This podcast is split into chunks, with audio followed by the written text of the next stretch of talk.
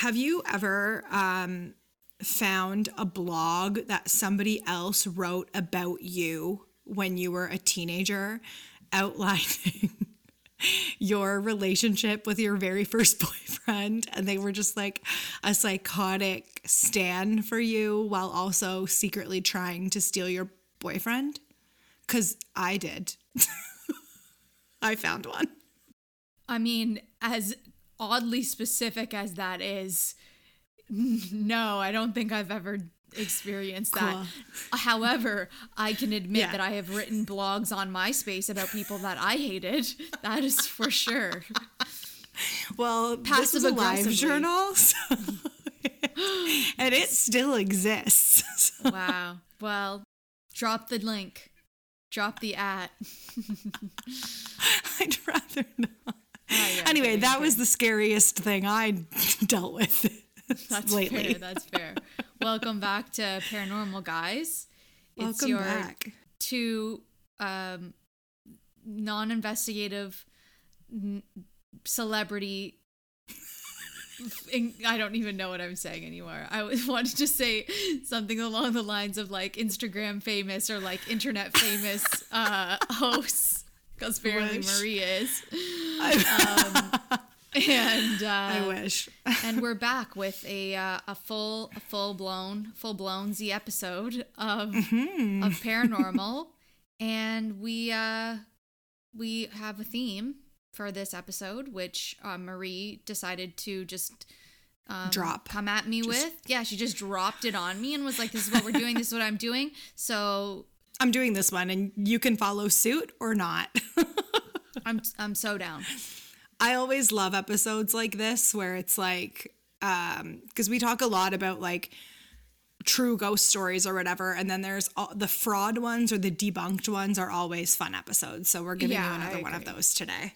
I feel like a lot of our like I do feel like some of our listeners don't like love the fraud debunk ones because I feel like they're like but it's real and and I mean it's and we're not saying that this that these things aren't aren't re- real or that people Yeah. don't have these abilities but these people didn't so Yeah, like right, exactly. they deserve to be called out Precisely, especially when it's damaging to other human beings that they're Right, exactly. Precisely. Mm-hmm. So, I mean, you want to you want to explain what exactly we are Yeah. doing a debunking of? Yes, these are my favorite episodes to do, actually. So, um, we're doing a debunking of uh, two famous psychics. So, famous psychics who made predictions that were horribly, horribly wrong. Um, so, yeah. Mine was a family of psychics. Ooh, I'm So excited. a whole, okay. whole family of them. They they they've messed up some people's lives, that's for sure. Damn. All right. Well, let's jump into horoscopes. I think you're first this Let's week. do it. Okay. Yeah. So, Gemini, you've been working especially hard lately, and today you begin to reap the benefits of all your hard work. Some project that's dear to your heart may be nearing completion, and even you are impressed by the results. All those naysayers who said it would never work are now looking at you with admiration and respect. Give yourself a pat on the back for your accomplishment. Sweet. Um, so yes, I've obviously been working especially hard lately at my job. Like I'm working.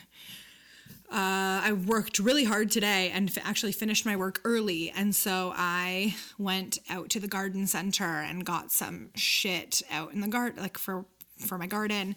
Um, so I reaped the benefits of working hard uh, because I finished work early and got to go do fun shit.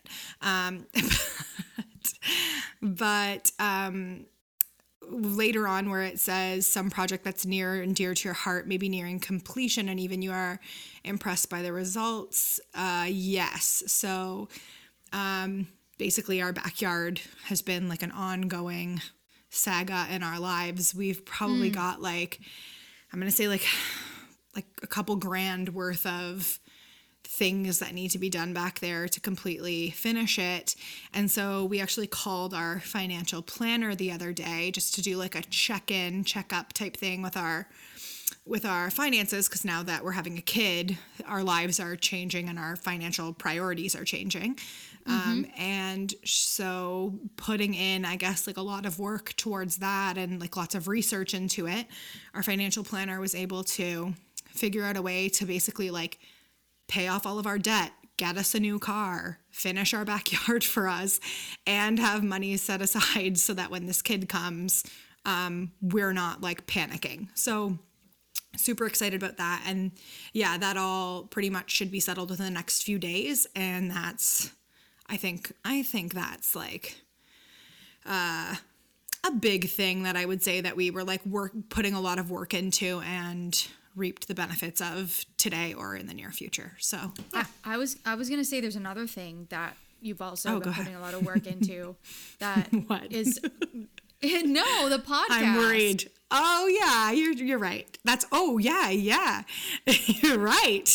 There's a You're big right. thing coming, and this episode. I mean, I don't think we can we can't announce it fully yet, but you will you will know within the next two weeks.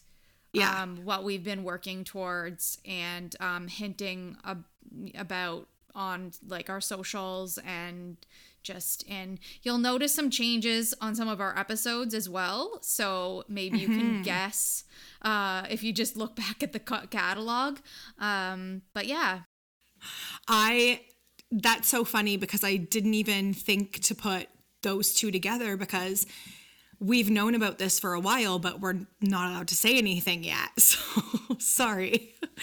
But yeah, keep tune in the next few episodes. You guys will definitely be filled in on what we're talking about. So that's good. All right, Leo. You have a generous spirit, which could get you in trouble if you aren't careful. When you get a gift of money or even a hint of one, your tendency is to buy presents for all of your friends. That's true. It's hard. That it's hard true. to fault it's hard to fault you for this, but there are other ways to show your affection. You could bake cookies to distribute, for example. This will keep your money safe and earning interest. Yes, your love language is definitely giving gifts to people. yeah i like to give gifts for sure um, i did spend more than i probably needed to or should have on my mother's mother's day present. And um yeah i've i've looked at my bank account lately and i'm like ugh i should be further ahead this month than i like i had anticipated being further ahead than i actually am. And i'm kind of annoyed by it because of things that i've either bought for others or needed to spend on things that i really could have probably kept in my wallet but alas i will make up for it i am i as much as i like to spend money on other people i don't i'm not wasteful on Yes. myself i do feel like i'm i i i am able to save my money yeah, still as much you are pretty good at saving money actually. And uh yeah you're I mean you're your mom's only daughter. Like of course you were going to overindulge on my Mother's Day gift. Like right? well and it's her first mother's day without her mother. Yeah, so i right. was like she needs i wanted her to feel um as much love and appreciation as humanly possible to help her you know make that day not um, a downer for her Oh, that's sweet. well i guess i'm reading first the am i doing the Yeah, first one i am I'm so okay all right here here we here we go so i got my um, information from newyorkdailynews.com abcnews.com and the sun sentinel.com uh, and my story is about rose marks who is the matriarch of a family of fraudulent psychics convicted of federal crimes in 2013 in Florida. Ooh, so that's pretty recent. Yeah, no, not long ago at all. Yeah. So Marks and members of her extended family operated multiple storefront businesses, four in Broward County, Flor- Florida, one of which was in Fort Lauderdale, named Astrology Life, and one in Manhattan on West 58th Street near Central Park. They told vulnerable clients that the only solution to their problems was to give the purported psychics money. Prior to this case, there was doubt, though, that a psychic could be criminally charged. Jurors were told that fortune telling is um, protected by free speech. So that was that's an interesting kind of transition of events Yeah. during this case because um, prosecutors conden- contended that Marks engaged in fraud by promising to keep clients' money safe, cleanse it, and return it when she had no intention of returning Oh, it. okay. So, Charles Stack, a retired Fort Lauderdale police detective, was the one who kind of brought this case to to light, and I'll get into what his investigation was all about. Um, but according, i w- I'm just going to do a little bit of a background on on these people. So, according to reports, the family are members of this group. Traditionally, drop out of school when they are eight or nine years old, and then mothers then train daughters to develop what they call psychic or intuitive powers. This training was presented by both prosecutors and the def- defense during Rose Marks' trial. And apparently, Marks began working at the age of eight or nine. The Marks family immigrated from Greece in the late 19th or early 20th century. Although adhering to Romani cultures and beliefs, they also worked to assimilate into American life. Marks attended public school until she dropped out in the third grade. She was married in an arranged marriage at 16 or 17 years old, living in Virginia until moving to Broward County in 1998. Marks and her late husband were the ones who opened the store in Manhattan. So, Stack began a criminal investigation into Rose Marks and her family in 2007 before retiring from the Fort Lauderdale Police Department.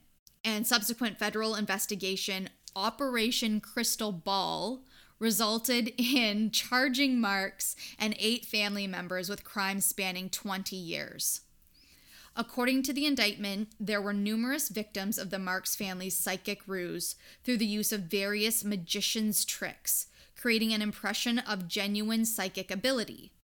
The family claimed to communicate directly with Michael the Archangel. The women of the family, including Rose Marks, sometimes use the alias Joyce Michaels, I guess, in connection to Michael the Archangel. I'm not too sure about that. Many of the victims had suffered a traumatic loss, which also makes this even more sad. Two of the victims identified by the Palm Beach Post were author Jude Deveraux, who I'll get into later because she has a whole story around what this woman did to her, and another woman who were defrauded of 20 million and 1 million respectively. Oh my god. yeah. Over a span of 20 Oh years. my god. De- yes. This is like the Nigerian, like it's like the modern day Nigerian prince scheme, where like you're like look like imagine your family member is giving somebody this much money, and you're like, oh my god, please stop. right. Like, Stop doing that. Stop doing Okay. yes. Well, the thing was that Deveraux believed the money would be returned after it was cleansed, as I mentioned earlier. And then the single victim of Vivian Marks, who is, I believe, the granddaughter, identified by the Sun Sentinel, was defrauded of 180,000, which he was told would go to charity work in Africa, which it didn't. Another victim was told that her money had burned in the September 11th attacks. oh my gosh. Like these people are monsters. Oh my gosh. A victim who had been hearing voices in his head was told by Cynthia Miller that she would, so this is a member of their family, she would speak with Michael the Archangel, who she said told her the victim needed to sacrifice gold coins. This victim turned 400,000 in gold coins over to Miller. A family curse that could be cured only by the cleansing of money and valuables was a scenario frequently employed by the Marks Oh my family. gosh. Their victims included a female U.S. Naval Academy graduate, an English attorney, and other highly educated men and women with executive positions. Michael Vasquez wrote in the Miami Herald that the indictment included the following examples of methods used by Marks and her family. Marks told one client she had a gift from God and would provide him divinely inspired direction if he gave her money as a sacrifice that Marks would pray over and later return. Nancy Marks told a woman she had been cursed in a prior life, and to get rid of the curse, a temporary sacrifice of money was needed, which would be returned three times over after being set aside for a curse killing prayer.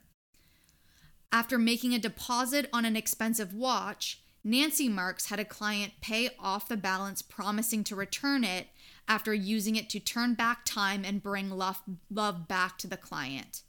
The client received only the empty box. Oh my God.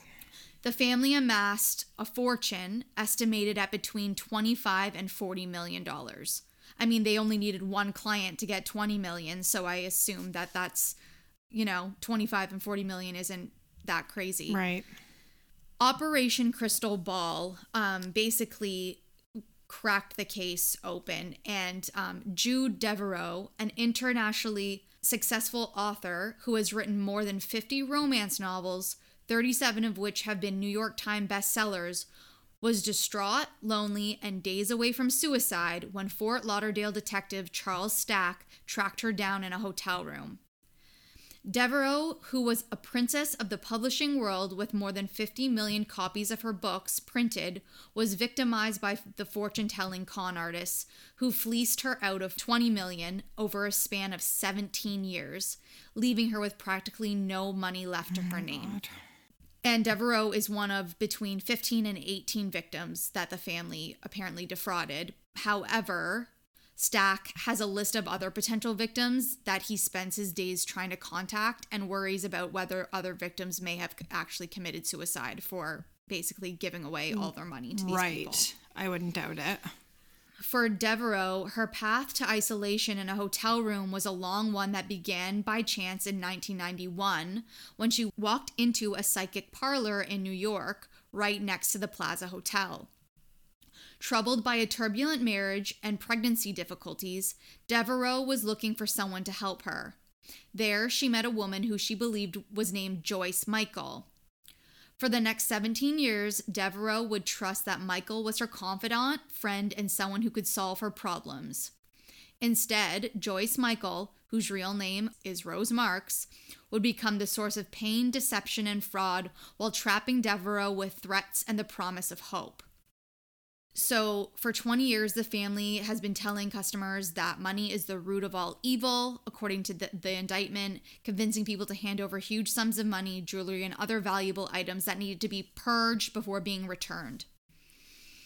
Rose's attorney says that she and her family believe that they have a gift to heal people, and although he says the pro- they profited from their business, their business was to help people, and compares the situation to people giving money to churches or therapists. Mm-mm. No, it's not. It's definitely not the same.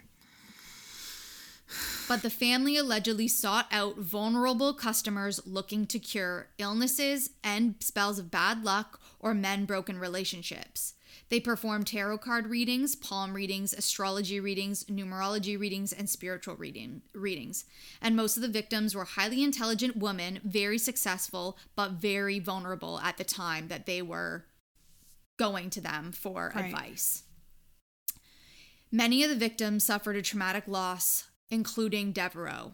In 2005, Deveraux's eight year old son died when he was hit by a truck while riding his dirt bike at their home in North Carolina. When Deveraux told Marks she thought she needed to see a grief counselor, Marks told her that her son was caught between heaven and hell and needs to be protected. Marks said that Deveraux needed to stick with her and they would save the boy. Over the years, Marks convinced Deveraux to sell her house and all of her assets while isolating herself from all of her family and friends. Stack said that the threats were made against her and her family in order to keep the money coming. Jude believes that she signed a will to Marks as well, which I'm not sure, but at the time of this report, they were still looking hmm. for. Deveraux said that her 2010 novel Scarlet Nights details how the fraudulent psychics work and how they exploit people for money.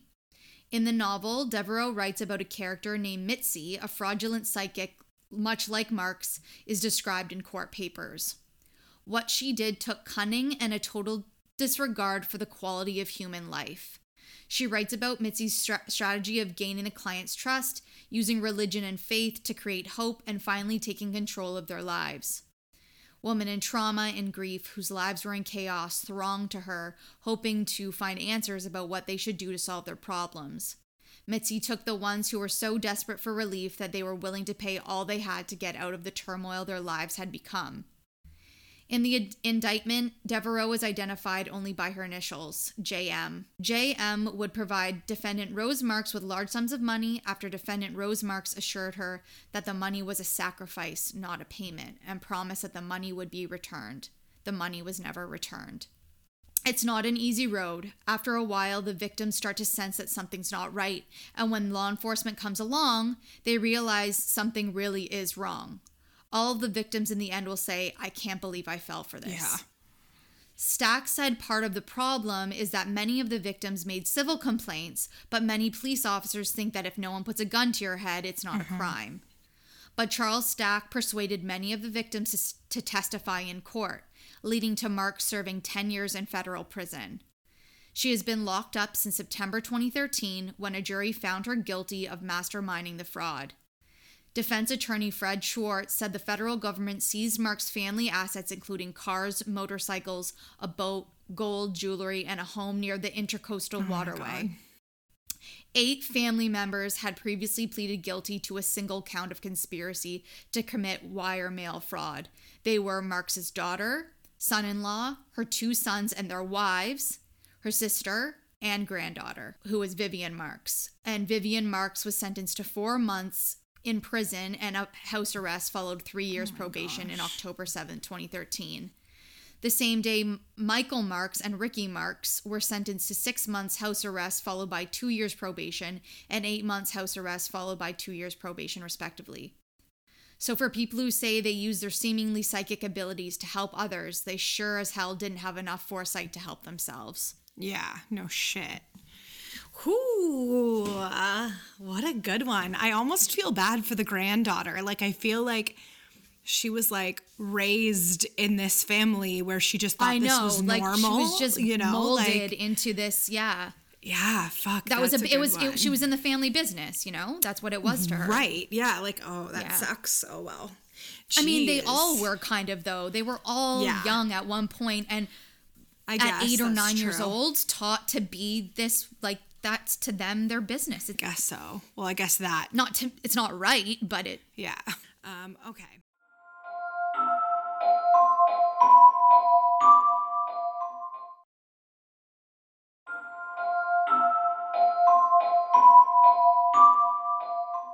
So, this week, I'm going to talk about a specific psychic that I have a beef with. Uh, she's dead.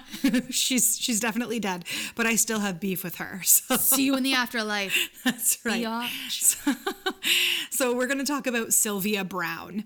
And for anyone who doesn't know, Sylvia Brown was a in quotes psychic who's mostly known for being a recurring guest on the Montel Williams show. And if you're too young to know what the Montel Williams show is, which I think some of our audience is, it was a talk show that was on after school and it was drama filled and completely addicting. I like loved it. It was just part of my regular lineup after school.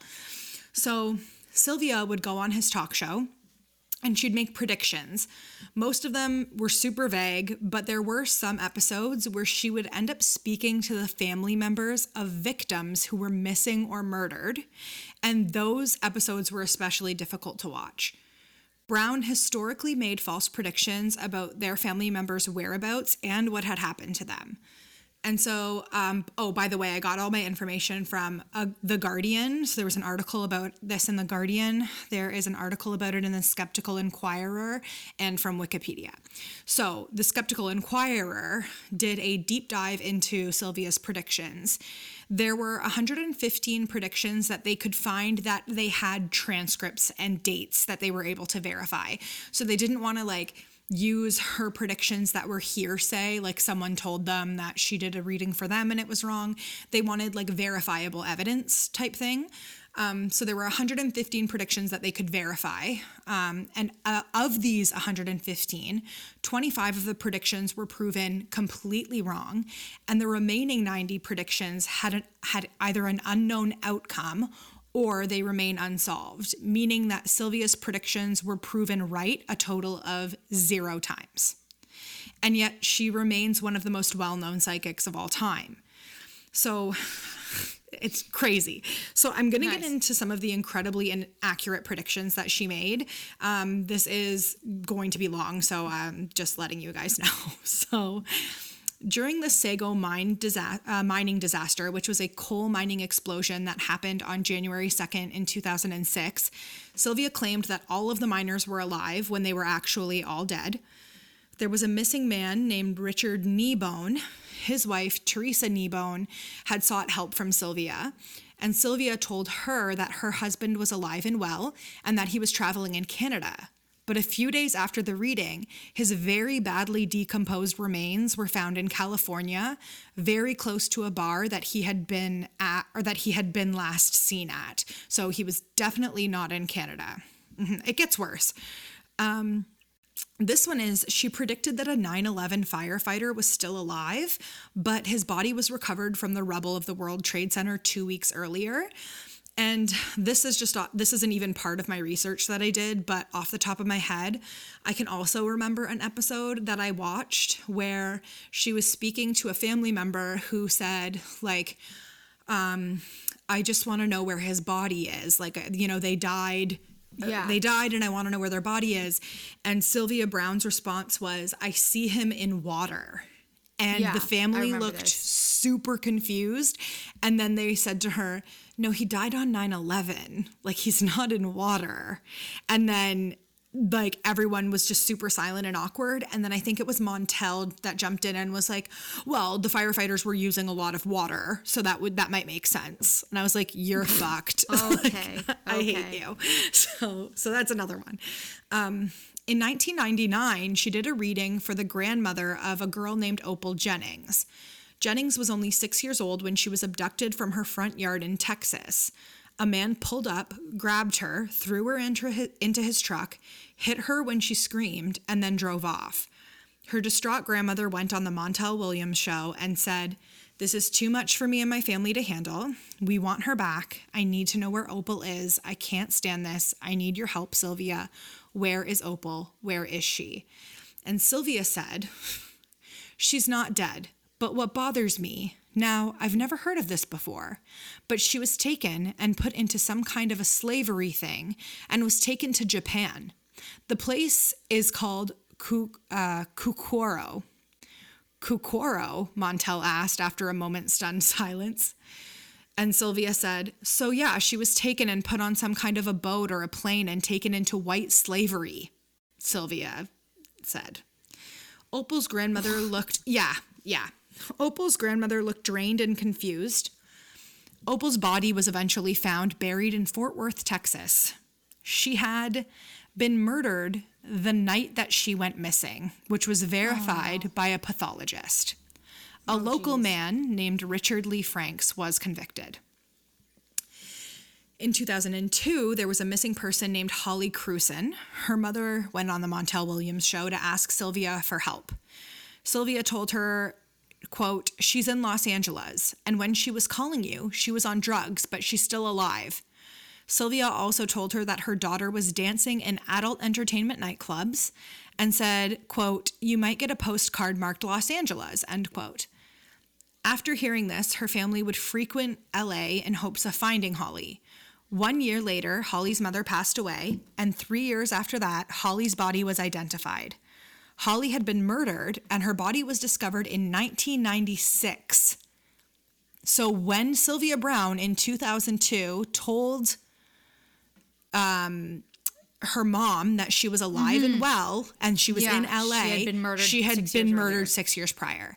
But it took them until 2006 to identify her as as Holly. So she was considered a Jane Doe. Oh, okay, okay. Right. Okay. So then in 2006 on the Montel Williams show, Sylvia did a reading about Robert Hayes. So he was serving in the Army National Guard and he was killed while he was at an ATM. And Brown told Hayes's crying fiance that he had met a man at a, at a casino and he took Hayes to an ATM and robbed him of his casino winnings. But later on, the police found out that Hayes never went to a casino.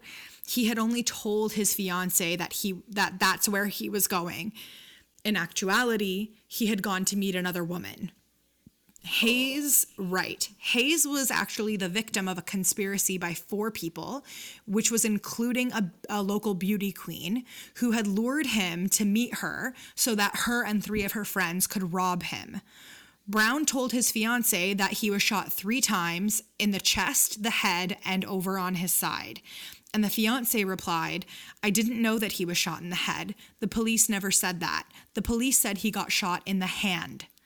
Brown told her that the case would be solved, but that it would take police years to find the person responsible. But the police arrested the four individuals later that same year. He was never shot in the chest or head or on the side. He was shot in the hand, just like the police had said. Mm-hmm. So on November 19, 2003, on Montel again, um, there was a girl named Erica Baker who was missing, and Brown told Erica's mother she's not dead, but she's in Michigan and Brown claimed that someone had sold her for drugs and that there was a black woman who helped throw her into an old truck. In 2005, Christian John Gabriel was convicted of moving and concealing Erica's body in Ohio. Her body was not found, but Gabriel claimed to have buried it after he hit her with his van. So great job, Sylvia. Let's throw black women under the bus, give false leads to police, uh, and just perpetuate the f- violence against black people. No problem. Like you're a real gem. Um, in February of 2001 on Montel, two months after Jamie Barker fell from a bridge while he was working, Brown told his widow that he died a that he died a quick death and that his body is on the site. There's no doubt about it, but they won't find it unless they dig, and I don't think they will. So they couldn't find his body after he fell off this bridge. 2 months later, Baker's body was discovered downstream in LaSalle, and an autopsy discovered that he suffered no broken bones or head injuries in the 15 story fall. He had drowned in the water. So that's not a quick death. Um, it, it, not like he fell and hit his head like she had claimed and died a quick death. So again, wrong. Um, on September 30th, 1999, again on Montel, Brown uh, told the family of a girl named Eve Brown that Eve Brown is well and living in Florida. This was not true. Eve's body was found a year later at a Brooklyn, New York construction site 13 miles from where she was last seen. The murder remains unsolved. Uh, Brown told a woman that Terrence Farrell, who was a firefighter involved in 9 11, uh, she said that he was alive and she was wrong. His body was found in the rubble one month later. So that might be the one that I was talking about earlier.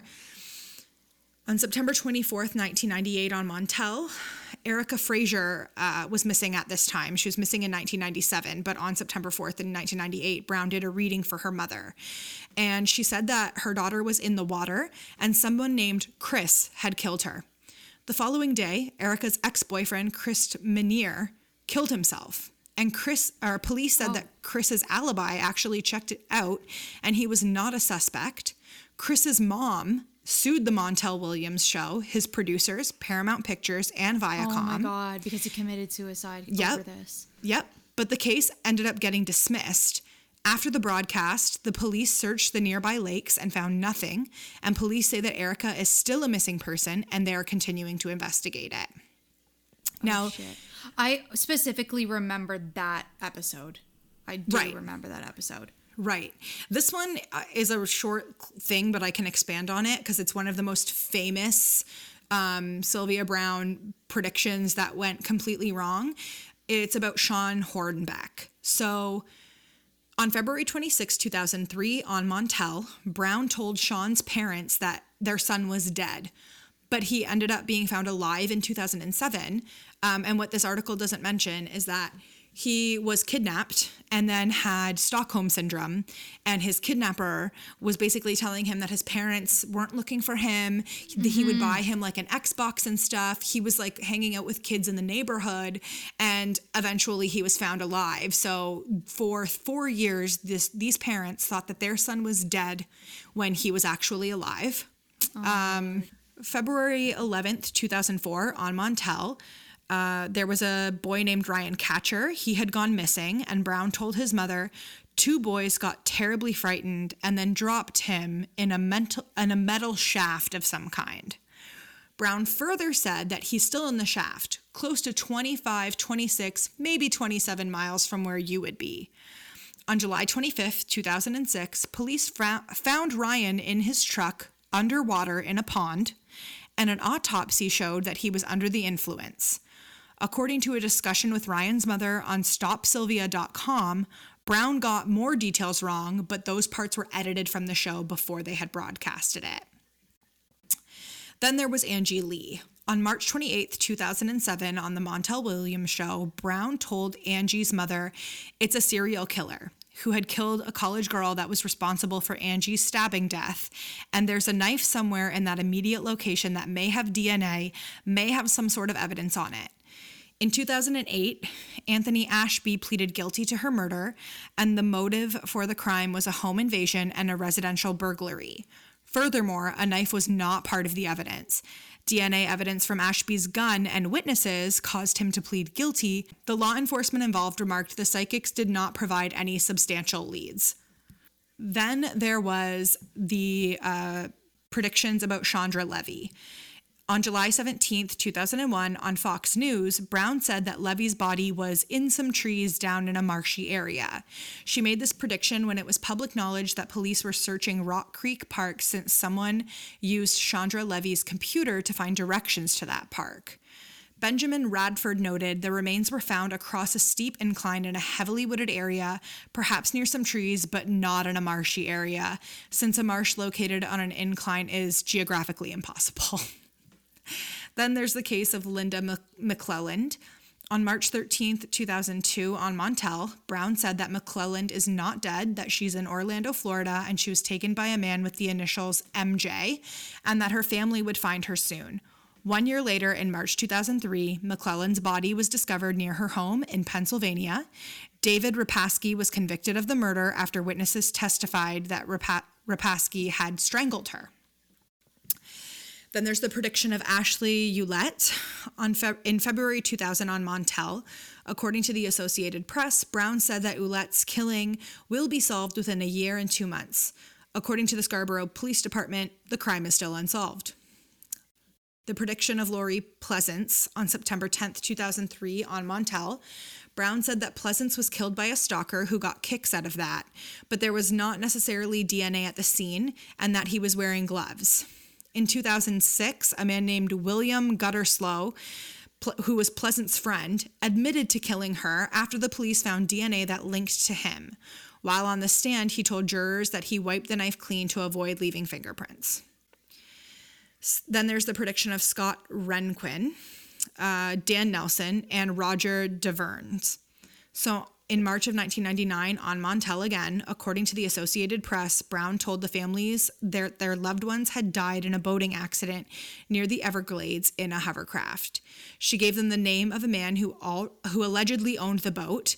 Police uh, followed her leads and found nothing. Later, their bodies were discovered in their SUV in a drainage retention pond.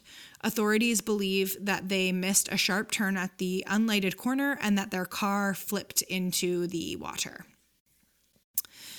Then there's the prediction of Wayman Robbins, May 7th, 2003, on Montel, Robbins' murder. Brown said that uh, this was other kids. They were playing a stupid game. She said that there were two or three of the kids that did it, but I don't think the kids meant to. And one of the kids' names is Danny. Wayman's uncle had actually strangled him in front of his sisters and was later convicted of the murder. Then there was Dana Satterfield, again February in February of 1997, again on Montel. Brown said the murderer was an out-of-state construction worker that had no connection to Satterfield, choosing her on a whim. Nine years later, Jonathan Vick was con- convicted of the murder following witnesses and DNA evidence. Vick was a local high school student who attempted to go on dates with her, but she rejected his advances. Then there's Shannon Sherrill, November 19th, 2003, on Montel. Brown claims that Sherrill, who went missing in 1986, was, quote, brainwashed and raised in a different family but is still alive, end quote, and the case will break open soon. As of 2009, Sherrill's whereabouts are unknown and the case was unsolved when this article was written. Um, I haven't been able to find anything about her still. Then there's the prediction of John Slayton. On May 14, 2003, on Montel, Brown said that indigents killed Slayton and his body was disposed in water and would not be found. In June 2003, his body was found in a shallow grave. In 2006, his killers, a pawnbroker and his son, were found guilty of the murder. Richard Torres, on October 20th, 2004, again on Montel, Brown told Torres's widow that she would have a healthy baby boy. The June 28th, 2005 update on Montel reported that the baby was a girl and died five months premature. However, the segment omitted Brown making any predictions about the pregnancy, so they cut that one right out. And the last one is about Terry Webb, October 20th, 1997, on Montel. According to the Pittsburgh Post Gazette, his daughter said that Brown told him that she believes that he was killed six months after he disappeared and that his body is buried somewhere at Fort Bragg. At the time of the reading, Webb had been listed as AWOL and was missing since 1991. In 2004, his body was eventually found buried under a shed in Fayetteville. In 2006, the suspect pled guilty, saying that he shot Webb in self defense when he sexually assaulted him and was given three years in prison. After the arrest, Montel did a follow up on September 15, 2004, but the segment omitted Brown giving any specifics, including the location of Webb's body. So, those are the 25 cases that they were able to, without a doubt, prove that she was wrong on. And all the the frustrating part is that all 25 of those were taking advantage of the families of murder victims, and it's and potentially interfering with the With investigations. ongoing cases and investigations, like telling basically telling family members to stop looking for your your your son, daughter, whoever, fiance, and like basically they're either safe or they're dead. Just stop looking and being wrong about it. Right. Right. And like if it pissed me off too that Montel Williams was like deleting these things on rebroadcasts or like not showing them. right. Like if you're going to do that, just don't have people like make it a rule that we you can come up with the dumbest bullshit excuse if you want to have a fake psychic on your show and just say nothing course, to do yeah. with any ongoing murder or missing person investigations because we don't want to right because it's an ongoing investigation like I, it's just it just reminds me of like the poor girl Kelsi German right now whose sister was murdered in Delphi, Indiana, Right. and people are posting these side by side photos of uh, someone who could who could potentially be a suspect who police have not even named as a suspect yet.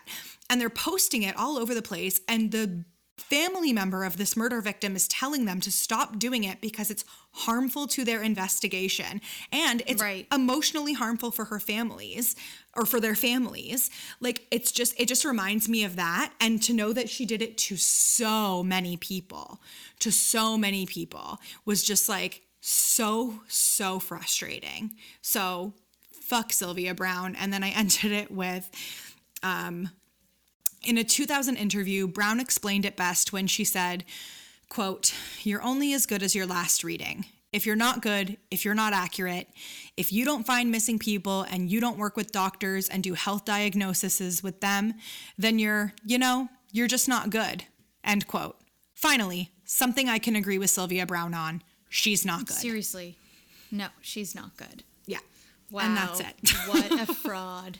yeah Legit. legit just a and n- not even rip i don't want you to rest peacefully There is bitch. one thing that I heard that Sylvia Brown did predict that came true is maybe true, and that's the COVID pandemic, basically. She said in 2020 there was going to be a flu like pandemic that would come and go as basically as quickly as it came, which And then not would- so true, but it no.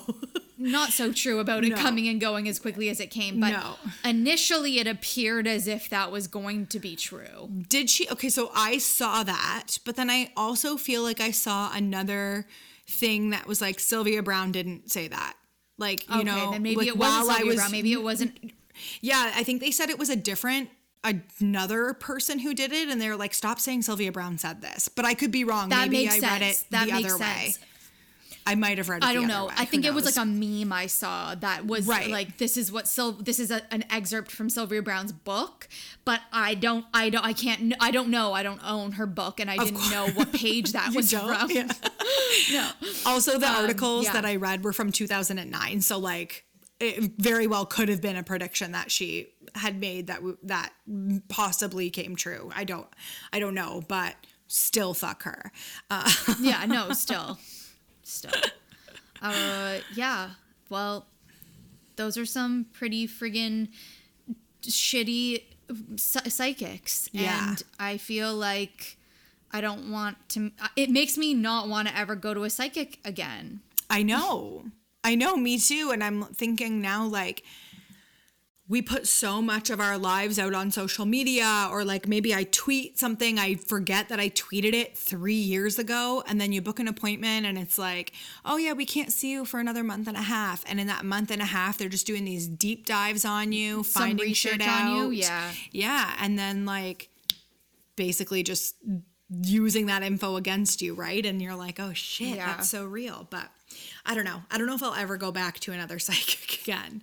I had some good readings, but I'm always, even at like years after they happen or whatever, I'm like, could she, could they have found that out any other way? You know what I mean?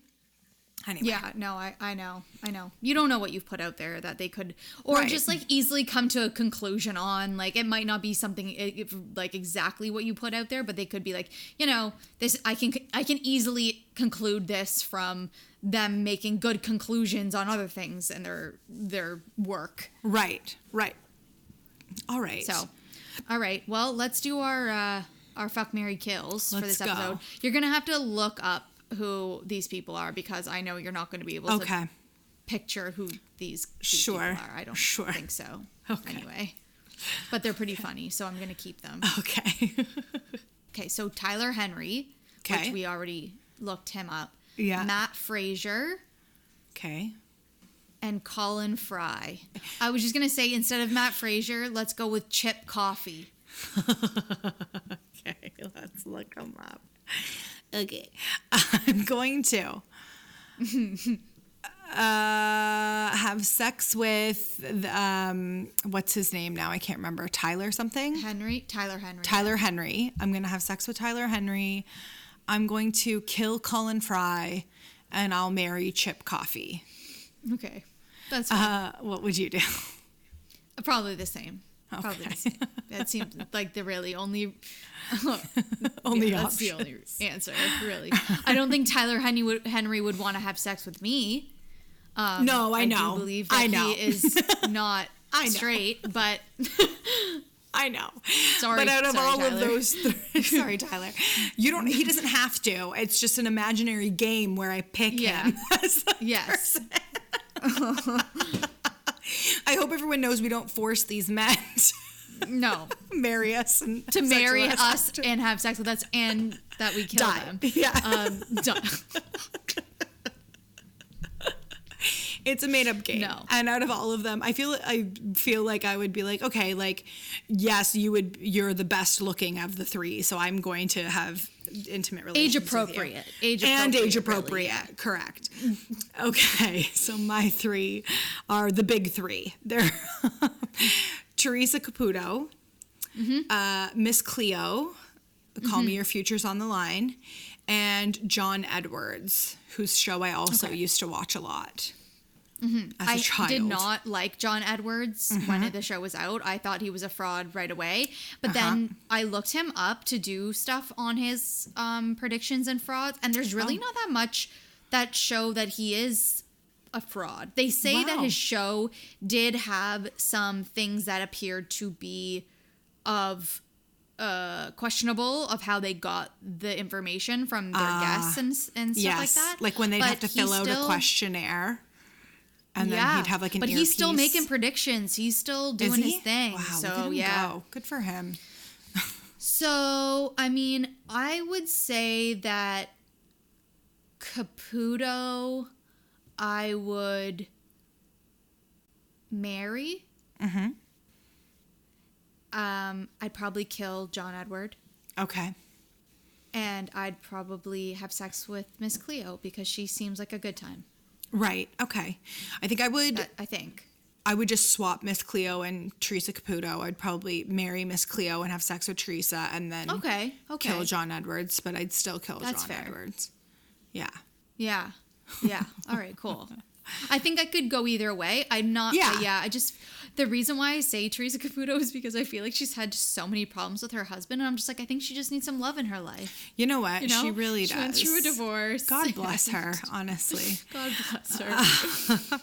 and I know we'd have the same family values. I mean, that's fair. Yeah, that's true. I feel like I'd get along with her daughter too. Like I feel like we'd be good friends. Yeah. Um. Well, I guess I wouldn't it. support the nail salon that she goes to, but No, that, no, probably not. um. Well, I guess that's it for this episode of Paranormal. Yeah, that's it, guys. And- So hope hopefully you like that, and uh, hopefully you have some better psychics in your lives than the ones that Mm-hmm. we just spoke about. Yes, and I just want to thank everyone for the reviews we've been getting lately. We've been getting some really, really nice, kind reviews from people, and um, they literally make my day when I'm a hormonal Mm-hmm. mess. So thank you so much, and keep them, yeah, keep them coming because we have been featuring them on our Instagram page, and we love, we love them. Um, and that is basically it for this episode. Because that's showbiz, baby. That is, stay spooky, everyone. If you like this episode of Paranormal, we need your help. Remember to rate, review, and subscribe to us on Apple.